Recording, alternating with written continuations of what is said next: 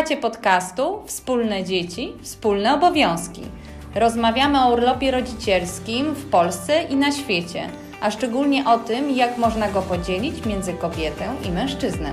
Mówimy o wszystkich zagadnieniach związanych z tym tematem: partnerstwie w związkach, wychowaniu dzieci, aspektach prawnych, uwarunkowaniach społecznych i o wielu innych ważnych kwestiach. Podcast prowadzą Karolina Andrian i Joanna Włodarczyk.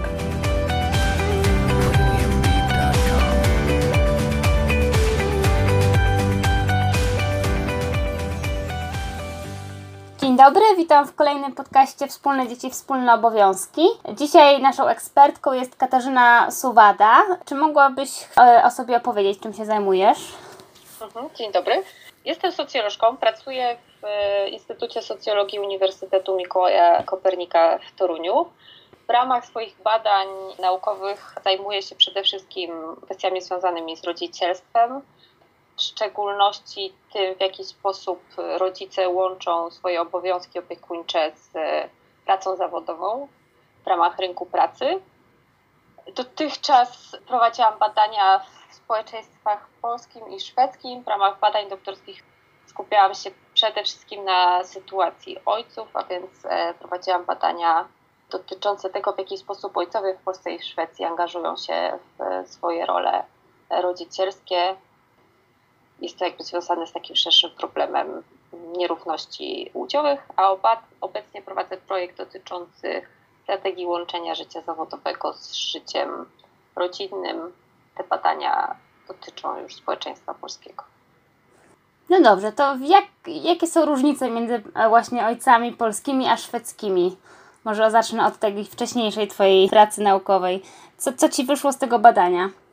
No to jest bardzo szerokie pytanie. Ja prowadząc jakby analizę podzieliłam to, jakby odpowiadając na to pytanie, gdzie są różnice, podzieliłam to na dwa aspekty. Z jednej strony aspekt taki definicyjny, a więc to w jaki sposób ojcowie definiują swoje, swoją rolę ojca i tak w jaki sposób też jakby e, definiują swoje obowiązki wynikające z rodzicielstwa, a drugi aspekt to jest aspekt związany z praktykami, czyli e, co właściwie robią jako ojcowie. Bo jakby jest znaczna różnica pomiędzy definicjami a praktykami. Tak na poziomie definicji mówimy różne rzeczy, a potem jak przychodzi do życia codziennego, to wykonujemy inne rzeczy, tak? W sensie w inny sposób to organizuj, organizujemy. Więc na poziomie, prak, na poziomie definicji to można zauważyć, że e, w społeczeństwie polskim ojcowie przede wszystkim definiują swoją rolę w kategoriach mm, ekonomicznych, to znaczy postrzegają rolę ojca w kategoriach głównego żywiciela rodziny. Czyli chodzi o pracę. Tak, o pracę mhm. zawodową. No jakby uznaj, jest to jakby związane z takim tradycyjnym modelem rodziny, w którym jakby mieliśmy jasny podział ról dla kobiet i mężczyzn w rodzinie i mężczyzna był odpowiedzialny za po prostu ekonomiczne utrzymanie rodziny. W związku z tym, jak pytałam się polskich ojców, jak oni rozumieją swoją rolę ojca, to zazwyczaj te odpowiedzi dotyczyły właśnie tego, że muszą się starać, by utrzymać swoją rodzinę, myślą bardzo o, dużo o pracy, o tym, ile zarabiają, czy to, co zarabiają, wystarcza na za, jakby zaspokojenie potrzeb całej rodziny. Mhm. Natomiast w przypadku szwedzkich ojców bardzo dużo jakby odpowiedzi wskazywało na to, że bycie ojcem to przede wszystkim taka odpowiedzialność związana nie z tą kwestią ekonomiczną, ale jakby z nawiązaniem silnej relacji ze swoim dzieckiem i jakby wychowaniem osoby, która będzie szczęśliwa i będzie w stanie tam funkcjonować w społeczeństwie. Bardzo często też te odpowiedzi szwedzkich ojców rozpoczynały się od tego, że dla nich właściwie nie ma różnicy pomiędzy obowiązkami kobiet i mężczyzn, i że tak naprawdę bycie mamą, bycie tatą e, polega, polega na tym samym, czyli polega na tym, żeby zapewnić dziecku opiekę, żeby nawiązać z nim relacje, żeby go jakoś przygotować do funkcjonowania, funkcjonowania w społeczeństwie. Więc tutaj jakby ten aspekt ekonomiczny tak silnie się, się nie pojawiał. Mhm. E, jeżeli byśmy chcieli zapytać o to, jaka, z czego wy, wynika ta No właśnie, to było moje kolejne pytanie. Z czego może wynikać ta różnica? To ta różnica wynika przede wszystkim, tak sobie myślę, jakby z tego, że Szwecja od lat 70. już zeszłego wieku ma bardzo duży nacisk na to, żeby jakby sprawić, żeby mężczyźni byli bardziej zaangażowani w rodzicielstwo i mhm. polityka e, rodzinna Szwecji jakby została przeorientowana w taki sposób, żeby jakby nie była zorientowana na matce, tylko żeby jakby zarówno ojcowie i matki mogli korzystać w taki sam sposób, na przykład z urlopów, z urlopów rodzicielskich. I to było związane oczywiście z e, chęcią walki z nierównościami płciowymi, które były ogromne w Szwecji w latach 70.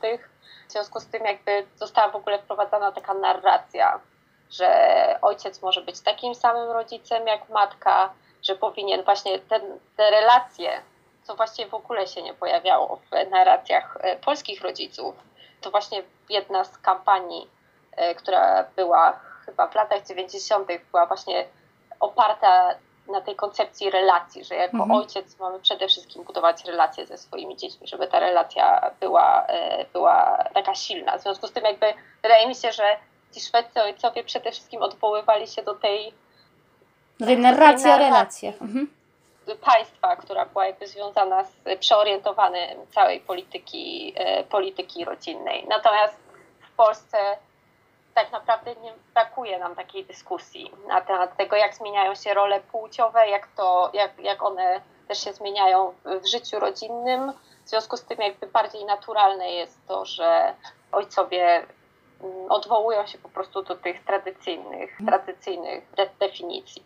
No my tutaj właśnie między innymi tym podcastem chcemy trochę wprowadzić tej, tego obszaru do dyskusji. A mam jeszcze takie pytanie, a czy oprócz tych różnic, o których wspomniałeś, to czy było coś takiego, co łączyło ojców właśnie szwedzkich i, i polskich? Tak, to na przykład właśnie te praktyki, bo jakby jeżeli mówimy o definicjach, to mamy dosyć dużą rozbieżność w definicjach, natomiast jeżeli rozmawiamy o praktykach dnia codziennego, mhm. to oczywiście są pewne różnice, ale jednak widać y, że mężczyźni często traktują tą swoją pracę w ramach domu, czyli pracę opiekuńczą, czy nieodpłatną pracę domową, jako coś dodatkowego. E, że jakby oni nie mają poczucia, że to jest ich główny obowiązek, tylko oni powinni pomagać, i tutaj słowo pomagać jest kluczowe, pomagać swoim partnerkom i żonom jakby w wypełnianiu tych wszystkich domowych i opiekuńczych obowiązków. Więc jakby to jest ciekawe przypadku szwedzkich ojców, że oni jakby cały czas mówią, że są tacy sami, ale jeżeli jak się już ich zapyta dokładnie, kto, kto co robi w domu, to wychodzi na to, że oni no może nie są aż tak zaangażowani, jakby to wynikało z tych definicji, które, które przytaczają.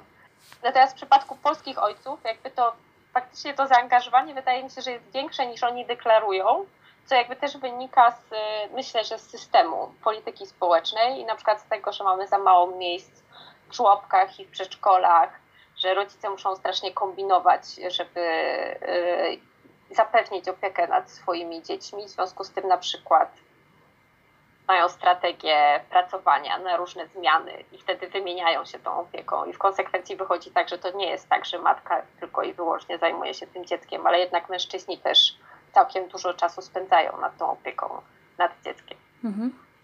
A to właśnie już mówiąc tak konkretnie o praktyce, to już może też skupiając się na Polsce, co polscy ojcowie właśnie robią w domu, czy jakimi aspektami opieki dziecki, dziecka e, się zajmują, a co często zostaje po stronie matki?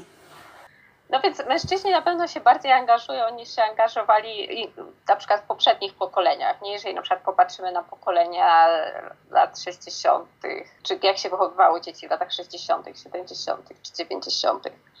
Więc jakby robią więcej, co wynika jakby z tego, że no myślę, że jest taka potrzeba, ale też jakby z tego, że jakby jesteśmy jednak, pomimo tego, że na ten temat się nie mówi, to jesteśmy jednak też świadomi tego, że te role genderowe się zmieniają, ale jakby jest to ciekawe, że jakby mężczyźni przez to, że jest to jakby taki obszar, do którego oni wchodzą, mają jakby większą władzę, czy większą możliwość wyboru tego, co się chcą angażować, czy co chcą robić z tymi dziećmi, a czego nie chcą. W związku z tym mężczyźni są przede wszystkim odpowiedzialni za takie bardziej zabawowe aspekty związane z opieką nad dzieckiem. W związku z tym zajmują się nim w weekendy, chodzą z nimi na basen, uczą jeździć na rowerze, chodzą do parku, jak wracają do domu z pracy, to się z tym dzieckiem bawią, więc przede wszystkim, przede wszystkim te bardziej zabawowe aspekty. I to jest jakby ważne w tym kontekście też jakby tego, co matki mówią na temat zaangażowania ojców, że tak, jest bardzo zaangażowany, przychodzi do domu i na przykład zawsze spędza dwie godziny i się bawi z dzieckiem razem, albo idą na spacer, albo coś tam i wtedy kobieta ma takie poczucie, że ona ma taki czas, kiedy może na przykład ogarnąć dom.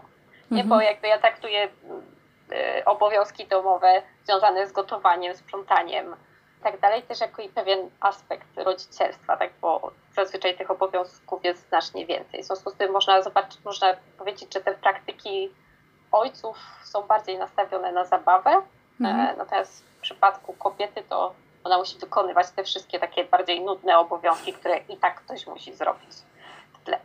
Rozumiem.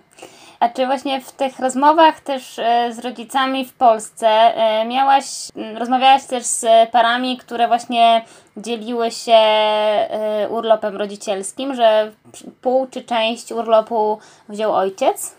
Mhm, tak. Miałam klubie siedem takich par. Znaczy pięć było par, w których dzielili urlopem rodzicielskim, a dwie pary były takie, w których ojciec poszedł na jakąś część urlopu wychowawczego, co w ogóle jest bardzo rzadkie. Mhm. E, również po urlop wychowawczy w Polsce jest praktycznie bezpłatny i no niekorzystny. Jeżeli patrzymy na przykład na klasę średnią, to dużo, duża część klasy średniej po prostu nie jest w stanie sobie pozwolić na to, żeby iść na urlop wychowawczy, bo jest bezpłatny. Mhm. Więc I, jakby miałam też takie przypadki ojców, którzy z tego korzystali. Mhm. I czy, czy było coś charakterystycznego w tych parach właśnie, które zdecydowały się na, na taki podział? Yy, co w ogóle mówili o tym? No, na pewno są jakby charakterystyczne, to co odróżnia te osoby od jakby reszty próby, to jest to, że to są zazwyczaj osoby z klasy średniej, mieszkające w dużych miastach, w których oboje rodzice mają zazwyczaj wyższe wykształcenie, i wykonują takie zawody no, bardziej związane z pracą umysłową, mhm. a nie z pracą fizyczną. W związku z tym na pewno możemy powiedzieć, że to są takie grupy, które charakteryzują się wyższym kapitałem społecznym i są też bardziej świadome właśnie istniejących nierówności płciowych i jakby uwarunkowań też jakby związanych właśnie z rodzicielstwem. Jakby są na pewno, jakby na pewno w tych wywiadach mamy większą świadomość tego, że kobiety w pewnym sensie są karane za to, że mhm. posiadają dzieci w ramach rynku pracy. Myślę, że ci mężczyźni też charakteryzują się tym, że oni nie przywiązują tak dużej wagi do tych tradycyjnych modeli męskości. To znaczy, dla nich nie jest, dla nich jakby oni siebie, oni nie definiują swojej męskiej tożsamości przez to, że e, pracują zarobkowo i trzymają swoich, swoją rodzinę. Tak dla nich jakieś inne aspekty są, są ważne w tym kontekście. Aha, bo też jakby często jest to, że właśnie w tych parach też różnice zarobków pomiędzy kobietami i mężczyznami e, nie są zbyt duże. Czasami jest tak, że kobieta nawet zarabia więcej, w związku z tym mhm. też z takiej perspektywy ekonomicznej lepiej jest, żeby ojciec poszedł na część, na część urlopu. Natomiast jeżeli chodzi o praktyki, tak? Tak, tak, tak. To właśnie też bardzo ciekawe to na pewno to zmienia w pewien sposób układ, układ funkcjonowania w domu. To znaczy, jakby ci mężczyźni, to, to jakby wychodziło po tych moich poprzednich wywiadach, które prowadziłam właśnie wtedy, kiedy rozmawiałam z, Pol z Polakami Szwedami, to jeszcze nie było y, prawa do urlopu, do urlopu rodzicielskiego. Rodzice jeszcze nie mieli tego prawa, w związku z tym wtedy jakby ale miałam w próbie paru mężczyzn, którzy właśnie na przykład zrezygnowali z pracy, y, żeby mhm. zajmować się dziećmi.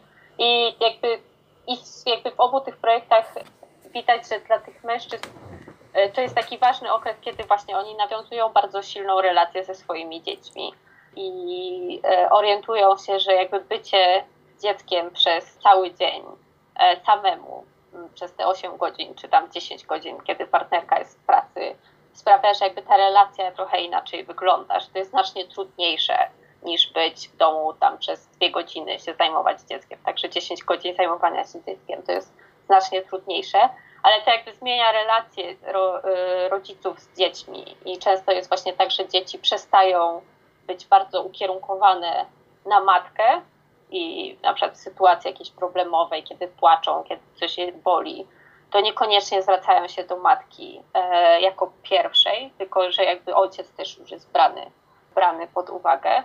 E, w związku z tym to to jest chyba taki największy plus też z perspektywy kobiet, że kobiety mhm. też dostrzegają, że jakby zmienia się ta relacja w domu i że one już nie muszą być tymi najbardziej odpowiedź, głównymi osobami, które dostarczają opieki dla swoich dzieci. No i też właśnie często dostrzegają ten trud pracy domowej i opiekuńczej, że, te, że, to, że to hasło siedzenie w domu z dzieckiem to wcale nie jest siedzenie, bo jak się ma małe dziecko, to się wcale nie siedzi w tym domu, tylko praktycznie się często nawet nie ma czasu, żeby gotować obiad, mhm. E, bo trzeba cały czas być skupionym na dziecku. Więc jakby to zmienia, na pewno zmienia im perspektywę e, patrzenia na te relacje, e, relacje w rodzinie. Mhm. A czy zdarzyło Ci się właśnie wśród tych osób, z którymi robiłaś wywiady, żeby był ktoś, kto na przykład uważał, że to była, nie wiem, zła decyzja? Jak oni oceniali właśnie to, że podjęli taką decyzję, żeby się podzielić? Nie, nie, nie. Nikt nie, nikt nie mówił, że to była zła decyzja generalnie wydaje mi się, że tak samo jest w przypadku kobiet, że kobiety rzadko też żałują tego, że na przykład poszły na roczny urlop rodzicielski. Mhm. Że jak są już w domu dłużej, powiedzmy, jeżeli faktycznie nie wiem, rezygnują z pracy i ich nie ma przez 3 lata na rynku pracy, to wtedy może tego żałują, ale że ten rok jest taki okres, który chyba jest ważny do tego, żeby że ludzie postrzegają to jako ważny okres, żeby faktycznie nawiązać relacje z dziećmi, żeby się nimi zająć, bo to są jednak małe dzieci. W związku z tym nie, nie miałam osoby, która by żałowała, jeden mężczyzna, co ciekawe, który wziął 6 miesięcy urlopu rodzicielskiego, oni się podzielili tak pół na pół ze swoją partnerką. W czasie wywiadu, który przeprowadzałam, był jego y, żona była w ciąży i oni przy drugim dziecku też planowali podzielić się 50 y, na 50. I on po wywiadzie do mnie napisał, i mi powiedział, że jak powiedział swojej szefowie, że, szefowej, że chce iść na 6 miesięcy urlopu rodzicielskiego, to ona mu powiedziała, że jak pójdzie na ten urlop, to go zwolni. Ojej. A on wtedy w tym wywiadzie się zarzekał, że on jakby nawet jak go zwolnią, to on tak to weźmie, bo on ma do tego prawo. Mhm. Nie wiem w końcu, jak to się tam skończyło, e, bo już z nim potem nie rozmawiałam ale jakby nawet takie sytuacje, które są negatywne, bo ci mężczyźni też często się e, spotykają z negatywną relacją, e, reakcją ze strony swoich pracodawców. A to jest e, właśnie taka, że, że tu właśnie no, mówienie o tym, że mogą zostać zwolnieni, czy jeszcze jakieś inne reakcje? No, że to będzie problem, panie w kadrach nie wiedzą jak to załatwiać, bo mhm. nikt z tego nie korzysta, zazwyczaj muszą, zazwyczaj są jakby pierwszymi osobami, które coś takiego robią w firmie, jeżeli to są na przykład duże korporacje, to jakby tam oficjalnie nikt nie mówi, że to jest e, źle widziane, nie, ale jakby na przykład jak się ma amerykańskiego szefa, a w Stanach Zjednoczonych nie ma praktycznie w ogóle żadnych urlopów, nawet dla kobiet, to dla nich to jest w ogóle niezrozumiałe i oni muszą to tłumaczyć. A oprócz tego też jakby no, to, to, jakby ta reakcja otoczenia, reakcja tej otoczenia pracy, ona jest taka ambiwalentna, bo z jednej strony są takie właśnie negatywne aspekty, właśnie jakby jak to załatwić pod względem instytucjonalnym, że szef widzi to jako problem albo coś w tym stylu, a z drugiej strony jakby spotykają się z taką, z takim podziwem, są mhm. traktowani jako bohaterowie, którzy mhm. decydują się na zostanie ze swoim dzieckiem, na przykład na trzy miesiące czy na cztery miesiące e, i to też jakby często w nich takie emocje ambiwalentne wyzwala, bo jakby sobie myślą, że jakby mojej żony nikt nie uważa za bohaterkę, że poszła na urlop macierzyński, tak? A ja mhm. jestem traktowany jako bohater, bo idę na trzy miesiące urlopu rodzicielskiego, więc jakby tutaj mam takie ambiwalentne ambiwalentne reakcje. Mhm. Ale ty... jakby wracając do tego twojego pytania, czy jest ktoś, kto żałuje, ja też nie mogę generalizować na tej próbie, tak, bo to było tylko sześć osób. Fakt mhm. jest taki, że jest bardzo mało takich mężczyzn, którzy z tego korzystają, więc jakby też bardzo trudno do nich dotrzeć i bardzo trudno byłoby faktycznie zrobić reprezentatywne badania i zobaczyć, jakie mhm. są reakcje. Rozumiem. A czy właśnie też w tych, wśród tych pozostałych wywiadów z, oso- z, z, rodzicami, którzy się nie dzielili tym urlopem, czy też były, e, zdarzyły się takie przypadki, kiedy chcieli się podzielić, ale właśnie z jakichś powodów, nie wiem, związanych z pracą, formą zatrudnienia, nie było takiej możliwości? Właściwie nie, dlatego że to, co mnie bardzo też zdziwiło w czasie tych wywiadów, to to, że wiele ludzi sobie nie zdaje sprawy z tego, że urlop rodzicielski to jest urlop, który może też wykorzystać mężczyzna. Więc jak ja się pytałam, mm, dlaczego tylko kobieta wzięła cały urlop, to mhm. często dostawałam takie odpowiedzi, no, że, no bo to jest urlop dla kobiet i jakby ludzie w ogóle się nie zastanawiali nad tym, czy jest taka możliwość, więc mhm. jakby po prostu się przyjmuje z góry, że kobieta powinna to wykorzystać. Zresztą to widać też w języku, bo często wiele ludzi mówi o rocznym urlopie macierzyńskim. To nie jest prawda, bo macierzyński trwa 20 tygodni, a urlop rodzicielski trwa 36 tygodni. Więc to nie jest urlop macierzyński, tylko to jest urlop rodzicielski. A ludzie sobie często nie zdają z tego sprawy. Mm, i ja się potem pytałam hipotetycznie, czy jakby nie mieli kolejne dziecko, czy w ogóle uważają, że taka sytuacja, że mężczyzna korzysta z urlopu rodzicielskiego, to jest fajna rzecz. To też jakby miałam bardzo różne odpowiedzi. Niektórzy uważali, że tak, że to jest super pomysł i że żałują, że tego nie wzięli, że oni nie wiedzieli, albo że nie mieli takiej możliwości, bo to było jeszcze przed wprowadzeniem urlopu rodzicielskiego. A niektórzy uważają, że to jest bez sensu, bo przecież takie małe dziecko potrzebuje matki, że ojciec sobie z nim nie poradzi i że taki urlop ma i tylko i wyłącznie sens wtedy, kiedy dwoje rodziców zostaje w domu, tak? Czyli że ojciec może korzystać z takiego urlopu tylko wtedy, kiedy matka jest w samym czasie w domu, bo matka jakby jest w stanie zapewnić te podstawowe potrzeby małego dziecka, których ojciec nie jest w stanie. E, więc tak to wyglądało mniej mhm. więcej. W przypadku Szwecji faktycznie pojawił się ten aspekt, że na przykład niektórzy tłumaczyli, że nie mogli skorzystać z urlopu rodzicielskiego, bo tam faktycznie ci mężczyźni, którzy nie korzystali z tego urlopu rodzicielskiego, czuli się w obowiązku mi tłumaczyć z tego, dlaczego tego nie wzięli. E, no to faktycznie często pojawiały się takie kwestie jak kwestia finansowa, że, ma, że ojciec zarabia znacznie więcej niż matka i w związku z tym się traci na urlopie, bo w Szwecji 80% zarobku się dostaje na czasie urlopu że na przykład ktoś prowadzi własną firmę i nie może jej zostawić, w związku mhm. z tym też nie mógł iść na urlop. Ale to jest też ciekawe z tą własną firmą, bo z kolei w przypadku kobiet to, że ona prowadzi własną firmę raczej, raczej jest argumentem za to, żeby wydłużać ten urlop, bo mhm. przecież ma własną firmę, to może zawiesić. No właśnie to jest ciekawy aspekt, bo to jeden z takich argumentów, który, który wiele osób podnosi właśnie, że, że, że mężczyźni nie mogą brać, bo nie mają etatów ale to też może też się nad tym zastanawiam, na ile to jest w ogóle takie myślenie, że właśnie kobieta musi szukać pracy z etatem, żeby móc później korzystać z tych y, różnych udogodnień związanych właśnie, nie wiem, z urlopami, zwolnieniami na dziecko, a ile w przypadku mężczyzny też się nie myśli o tym, że to może być pomocne. Natomiast to jest na pewno ciekawy temat. Znaczy, w polskiej to jakby też jest kwestia, w Polsce mamy tą sytuację, że osoby, które zarabiają tam naprawdę dużo, tam wyżej tam 8,5 tysiąca miesięcznie, to że często jak pracują w korporacjach, to im się bardziej opłaca przechodzić na te umowy B2B, nie? że mhm. zakładają własną działalność i jakby świadczą usługę wtedy dla korporacji, e, to wtedy dostają więcej pieniędzy, bo płacą niższe podatki i mają niższe te wszystkie, e, wszystkie opłaty.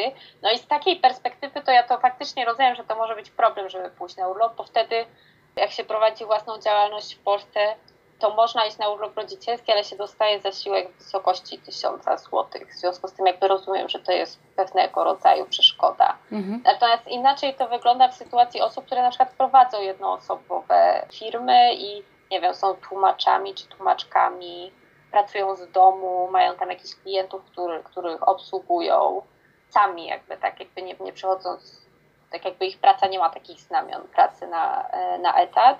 No i w takich sytuacjach, no właśnie, to właśnie wtedy, przynajmniej w tym szwedzkim przypadku było tak, że jakby kobietą, w sytuacji kobiet się mówiło, no tak, ale ona może zawiesić działalność firmy, bo może powiedzmy przez rok na przykład nie tłumaczyć, jak jest tłumaczką. Natomiast w przypadku mężczyzn to było zawsze, no ja nie mogę sobie zawiesić tej firmy, no bo jak ja nie będę pracować, to nikt nie będzie pracować i jakby firma przestanie istnieć. Mhm. E, więc, Rozumiem. no nie wiem, trzeba byłoby się trochę przyjrzeć pewnie tej sprawie e, dogłębniej. Mhm. No tak, to na pewno też może warto to zgłębić. Mam też takie pytanie już bardziej ogólne dotyczące ojcostwa, e, bycia tatą w Polsce.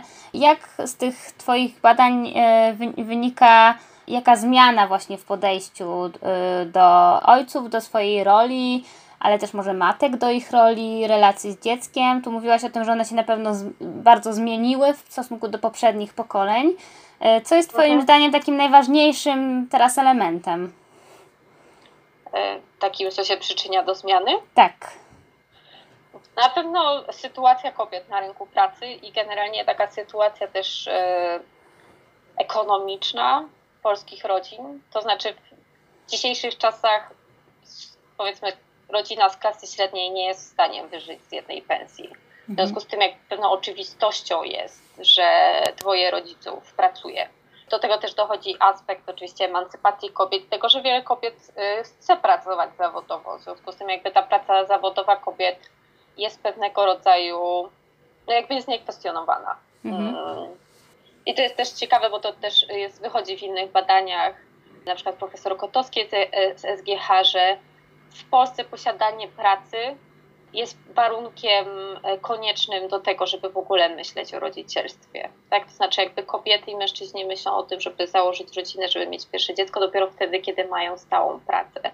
Więc jakby ta praca jest pewnym punktem wyjścia, bo nadaje pewną stabilność, e, mhm. stabilność ekonomiczną. Więc jak kobiety uczestniczą w tym rynku pracy, tak w pewien sposób naturalny się staje to, że ktoś im musi pomagać w domu. Na polskich rodzin zazwyczaj nie stać na to, żeby wynajmować sprzątaczkę, e, czy nawet na nianie. Bardzo wiele osób nie stać na to, żeby zatrudnić nianie do opieki nad dzieckiem, bo to jednak jest też drogie. Czasami zatrudnienie niani oznaczałoby, że trzeba jej praktycznie oddać swoją pensję e, i wtedy to się mija z celem. W związku z tym jakby ten, można powiedzieć, ten brak balansu w życiu mhm. kobiet sprawia, że jakby mężczyźni muszą im bardziej pomagać i to jest oczywiście też źródło ogromnych konfliktów w rodzinach i ludzie się kłócą o podział obowiązków domowych, mężczyźni nie chcą, kobiety spędzają, dane GUS-u pokazują, tak samo dane z CEPOS-u z zeszłego roku pokazują, że kobiety spędzają dwa razy więcej czasu na obowiązki domowe i opiekuńcze niż mężczyźni tygodniowo. Więc jakby mężczyźni są w pewnym sensie oporni, mhm. E, no ale jakby siłą rzeczy to się musi zmieniać. Też myślę, że młodsze pokolenie jest bardziej świadome kwestii związanych z, jakby kwestii związanych z nierównościami płciowymi i tego, że te właśnie różne przekonania na temat tego, kto się może zajmować, kto powinien zarabiać, że one jakby wcale nie wynikają jakby z naszej biologii, naszych predyspozycji powiedzmy cielesnych, ale są bardziej związane z takim systemem nierówności płciowych, w ramach którego funkcjonujemy i że są bardziej kulturowe i społeczne. Mhm. Zresztą to też było widać właśnie w tym, projekcie dotyczącym ojcostwa, jak się pytałam ojców, na kim się wzorują, e, na kim się wzorują, jakby wypełniają swoją rolę ojca, to oni zazwyczaj mówili, że na pewno nie na swoim ojcu, bo mój ojciec to przychodził do domu pracy, żona podawała obiad i czytał gazetę i miała, nikim się nie zajmował. Natomiast bardziej się wzorują właśnie na swoich kolegach, którzy są zaangażowani, albo na swoich matkach, mhm. na swoich partnerkach, więc jakby mają zupełnie, zupełnie inne wzorce. A właśnie, jak, e, co, co myślą o tych swoich ojcach? Czy to jest na zasadzie takiego, chcę być e, do, dokładnie odwrotnym ojcem niż był mój tata i nie wiem, mam do niego żal o to, że to tak wyglądało, czy rozumiem, bo takie były czasy, e, Jaki to jest, czy, czy też mówią o tym w ogóle, jaki mają stosunek do tego? Czy ja o to nie pytałam? Raczej mają, po prostu pytałam się, na kim się wzorują, to mówią, że nie na swoim ojcu. Często się pojawiają takie stwierdzenia, że jak byłem mały, to byłem przekonany, że ojciec jest fajniejszym rodzicem, bo, bo brał mnie na przykład na rower raz w miesiącu i jeździliśmy po parku na rowerze i nauczył mnie jeździć na rowerze, a mama była ta nudna, bo e, kazała ubierać czapkę, zjeść zupę, odrobić lekcje i tak dalej. W związku z tym jakby mama była tym złym rodzicem, a ojciec był dobrym rodzicem, ale oni z perspektywy czasu widzą, że to było bardzo niesprawiedliwe, że jakby, że tak naprawdę to mama była tym dobrym rodzicem, a ojciec był tym rodzicem, który po prostu się nie interesuje i raz na jakiś czas się zaangażuje. W związku z tym mamy taką, no myślę, że jest to taki ambiwalentny stosunek, że mm. ale pewnie on raczej myślę, że że oni rozumieją, że to były inne czasy i nie wiem, tak po prostu było, więc też tak trudno obwiniać kogoś personalnie mhm. chyba. bo takie rzeczy. Rozumiem. A teraz e, chciałam jeszcze zapytać o te badania dotyczące właśnie tego balansu między życiem mhm. prywatnym i pracą. Jak tutaj e, w ten temat jakby wchodzi właśnie ten podział obowiązków związanych e, z pracą w domu, ale też właśnie z opieką nad dzieckiem, takim partnerstwem w tym rodzicielstwie. Co wyszło właśnie w tym obszarze z Twoich wywiadów? No, są, można powiedzieć, dwie grupy. Jedna grupa to są ludzie, którzy jakby realizują ten tradycyjny model, w którym kobieta jest odpowiedzialna za wszystko i to opiera się na takim prostu przekonaniu, że tak jest. I to są zdania z wywiadów, które mówią, no przecież wiadomo, że mój partner nie umyje okien. Czyli taki tak konserwatyzm, tak? tak, nawet nie wiem, tak, no konserwatyzm, ale jakby taki ugruntowany w jakimś takim przekonaniu, że kobieta ma jakieś lepsze umiejętności e, właśnie sprząta, sprzątania opiekuńcze i że jakby mężczyźni po prostu się do tego nie nadają.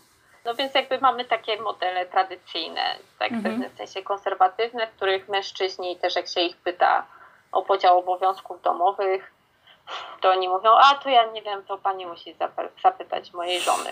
I nawet nie są w stanie nic na ten temat powiedzieć i, i faktycznie jak coś zrobią, to już wymagają tego, że trzeba ich pochwalić, nie? że raz na miesiąc ugotują obiad i wtedy oczekują pochwały od mhm. całej rodziny, że, że, że to zrobili. Więc faktycznie w tych związkach ta, ta, ten podział obowiązków jest, no właściwie go nie ma. A, a a, a jakby jakakolwiek aktywność mężczyzn jest definiowana w charakterze pomocy. Mhm. Tak jakby tym głównym obowiązkiem był kobiet. Natomiast drugi typ rodzin to są te rodziny, w których jakby ta kwestia partnerstwa w rodzinie jest niezwykle ważna. Zazwyczaj z inicjatywy kobiet, a nie z inicjatywy mężczyzn. No właśnie to było e... też moje pytanie, takie komu bardziej przeszkadza ta nierówność? no, bardziej przeszkadza kobietom, bo one są podwójnie, bo one są obciążone bardziej. W mhm. związku z tym one mają poczucie braku czasu. No i są różne strategie. Niektórzy na przykład dzielą się tak, że ja wolę sprzątać, ja wolę gotować, to się dzielą według preferencji. I często, to jest w sumie bardzo częsty y, motyw, że ludzie mówią, że no ja gotuję, ale ja lubię gotować, ale nie lubię sprzątać, więc powiedziałam, że nie będę sprzątać, to, to mąż sprząta i odkurza. Inni przyjmują strategię właśnie dzielenia się tymi obowiązkami, także zmieniają sobie, że tak powiem, warty. Także raz w tygodniu ktoś jest odpowiedzialny za gotowanie, a w innym tygodniu ktoś inny, wymieniają się sprzątaniem i bardzo tego pilnują. E, ale to, co jest myślę charakterystyczne, to i tak jakby dominuje taki wzorzec, że jakby kobiety są przede wszystkim jakby odpowiedzialne za to, żeby to partnerstwo zaistniało. Więc jakby one często inicjują rozmowy, mhm. na ten temat. One często wymyślają sposoby tego, jak się podzielić, że na przykład właśnie, nie wiem, zmienia się, ustawia się grafik. Więc one jakby, to się często w literaturze mówi o tym, że kobiety są takimi menedżerkami domowymi, że one jakby zarządzają tym wszystkim naokoło, nie? Że niby się dzielimy, ale jakby osobą, która jest odpowiedzialnie głównie i tak jest kobieta E, właśnie. Tak, tak, właśnie też miałam o to zapytać, kolejne moje pytanie, dotyczące właśnie tej takiej pracy, to się mówi chyba cognitive work, tak? Czyli właśnie takiej pracy, znaczy umysłowej, myślenia o tym, to trzeba zrobić, to trzeba umówić. E, czy właśnie mhm. to się w ogóle pojawia w kontekście tego podziału obowiązków? No to się nie pojawia, ale jakby to jest y, jakoś tak implicite widać, że jak, że jak się właśnie jak się pyta kogoś, o to, no dobrze, ale kto to, kto to zainicjował, to jak zawsze jest to odpowiedź, że to jest kobieta.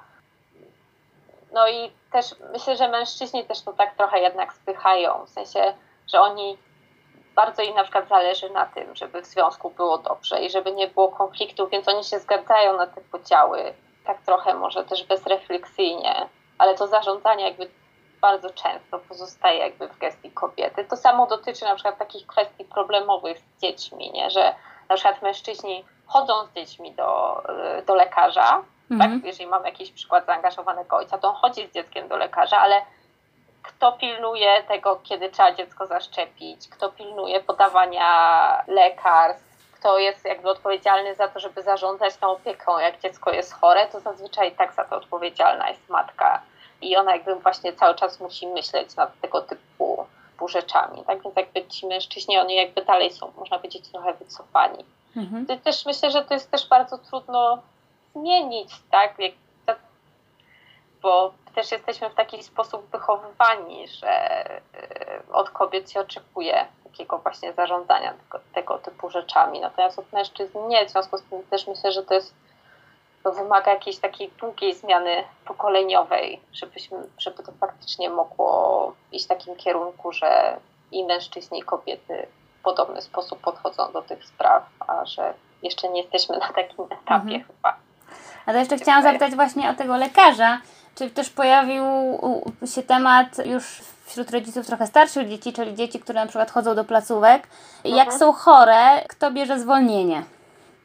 No to jest różnie. W sensie najczęściej w tych powiedzmy tradycyjnych rodzinach to kobiety, ale też coraz częściej biorą mężczyźni, bo na przykład kobieta właśnie już za dużo wzięła i mężczyźni jakby czują się w obowiązku, że powinni wziąć tą opiekę. Też bardzo często się angażuje babcie w takich sytuacjach, żeby przyszły i pomogły. Więc myślę, że jest coraz więcej mężczyzn, którzy korzystają jakby z tej opcji brania L4 na chore dziecko. I oni też często rozumieją, że tak trzeba, w sensie, że mhm. no muszą, że to nie jest tak, że jeżeli, zwłaszcza jeżeli mamy sytuację, że mamy rodzinę z klasy średniej, w której praca zawodowa partnerki partnera jest tak samo ważna, no to nie wiem, na przykład się ustalają, że się wymieniają, nie? albo w zależności od tego, kto jakie ma dan, w danym czasie obowiązki w pracy i nie wiem, ma bardziej wymagający okres, no to wtedy bierze ta osoba, która ma luźniejszy okres, e, okres w pracy. Więc no, kobieta jest jakby dalej odpowiedzialna za to, ale jeżeli chodzi już o odbranie dokładnie dni, to myślę, że się coraz częściej wymieniają pod tym względem. Mhm. Też nie mam żadnych badań ilościowych na ten temat, więc ciężko powiedzieć to na podstawie mojej próby, ale przynajmniej tych, wśród tych ludzi, z którymi ja rozmawiałam, to widać było tą wymienność. A możesz jeszcze właśnie powiedzieć na koniec, ile wywiadów przeprowadziłaś? Przeprowadziłam e, w tych badaniach dotyczących łączenia życia zawodowego z, życiem, e, z rodzicielstwem przeprowadziłam 53 wywiady i to była bardzo zróżnicowana e, e, grupa ludzi, w związku z tym miałam osoby z, i z klas niższych, i z klasy średniej, i też takie osoby powiedzmy bardziej należące do wyższej średniej, to znaczy takie, które miały naprawdę bardzo dobrą sytuację e, finansową. Ludzi, którzy mieszkali w różnych miastach, o różnej, znaczy w różnych miastach, ale też na wsiach i w małych miasteczkach i też osoby, które samotnie wychowywały dzieci, samodzielnie wychowywały dzieci, tych, co wychowywały, tych, co wychowywali dzieci w parach. E, więc ta grupa była bardzo zróżnicowana mhm. pod tym względem. Mhm. A co Twoim zdaniem w ogóle jest, e, już tak zupełnie na koniec zapytam, co jest takim największym wyzwaniem teraz właśnie w takim procesie jakby sprawianie, że rodzicielstwo jest, miałoby być coraz bardziej partnerskie pomiędzy właśnie kobietą i mężczyzną, albo co najważniejsze jest teraz do zrobienia właśnie w tym, żeby to ułatwić? E, no myślę, że rozpoznanie tej roli ojca, czyli rozpoznanie mężczyzny jako osoby, która jest kompetentna do tego, żeby faktycznie świadczyć opiekę nad, nad żeby jakby opiekować się małym dzieckiem. Myślę, że to jest największy problem, taki problem tych stereotypów że mhm. kobiety na przykład nawet często właśnie to też było widać, jak pytałam o to, czy, czy brały pod uwagę to, żeby się podzielić e, urlopem ze swoim partnerem, to mówiły, że nie, no ale on by sobie nie dał rady. Więc mhm. tak jakby i, i kobiety, i mężczyźni często nie traktują mężczyzn jako wystarczająco kompetentnych do tego, żeby zająć się małym dzieckiem. Tak jakby ta opieka była jakimś takim naturalnym atutem kobiet a mhm. tak naprawdę kobiety też się muszą tego nauczyć, więc jakby myślę, że rozpoznanie właśnie mężczyzn jako potencjalnych opiekunów też i myślę, że ogromną rolę tutaj odgrywa polityka społeczna, czy polityka rodzinna. Mamy taki system tej polityki rodzinnej, który jakby nie rozpoznaje mężczyzny jako opiekuna. Znaczy, z jednej strony mamy ten urlop rodzicielski, który jest dla kobiet i dla mężczyzn, ale to, że on został taki wprowadzony w 2013 roku, to było jeszcze za czasów Platformy Obywatelskiej, bardziej wynikało z tego, że w Unii Europejskiej się wprowadza takie urlopy, a nie z jakiegoś namysłu nad e, nierównościami e, płciowymi w domu, mhm. tylko po prostu jakby to jest taki trend w Europie, że się teraz daje ojcom te urlopy i zatem nie poszły żadne mechanizmy faktycznie zachęcających mężczyzn, zachęcające mężczyzn do tego, żeby korzystali z tych urlopów. Na przykład nie było kampanii żadnej informacyjnej na ten temat. Dlatego też tak wiele ojców w ogóle nie jest świadomych tego, że oni mogą korzystać z tych urlopów. Więc jakby ten nacisk na to, żeby faktycznie mężczyźni Czyli taka e, zmiana też postaw, że jakby nie tylko kwestia prawna, ale też, żeby zmienić takie postawy i przez to praktykę, tak? Mhm, tak, mhm. tak. Znaczy, Bo... na poziomie prawa też można wprowadzać mechanizmy zachęcające, tak jak na przykład kraje skandynawskie wprowadzają i też coraz więcej krajów europejskich na to się decyduje, czyli zarezerwować część urlopu rodzicielskiego dla ojca. No my czyli też my musimy to chyba w ciągu kilku lat wprowadzić, bo też nas Unia Europejska zobligowała. Zobaczymy jak to u nas wyjdzie, mhm. natomiast... Tak, tak. No to Komisja Europejska ustaliła dwa miesiące. Miały być cztery miesiące zarezerwowane dla ojca w ramach urlopu rodzicielskiego, ale właśnie Polska i Węgry zawetowały to i koniec końców stanęło na dwóch miesiącach. Mhm. No ale to jakby jest też związane właśnie z tymi przekonaniami, postawami, tak jak powiedziałaś, wobec, wobec ról płciowych, wobec kobiet i mężczyzn, tego czego oczekujemy od kobiety, czego oczekujemy od mężczyzny w związku z rodzicielstwem. Mhm. No dobrze, dziękuję Ci bardzo. Bardzo ciekawa była to rozmowa. Trzymam kciuki za kolejne, e, kolejne projekty badawcze i być może jeszcze będę się kiedyś odzywała. Ja też bardzo dziękuję za rozmowę. Dziękuję bardzo. Do widzenia. Do widzenia.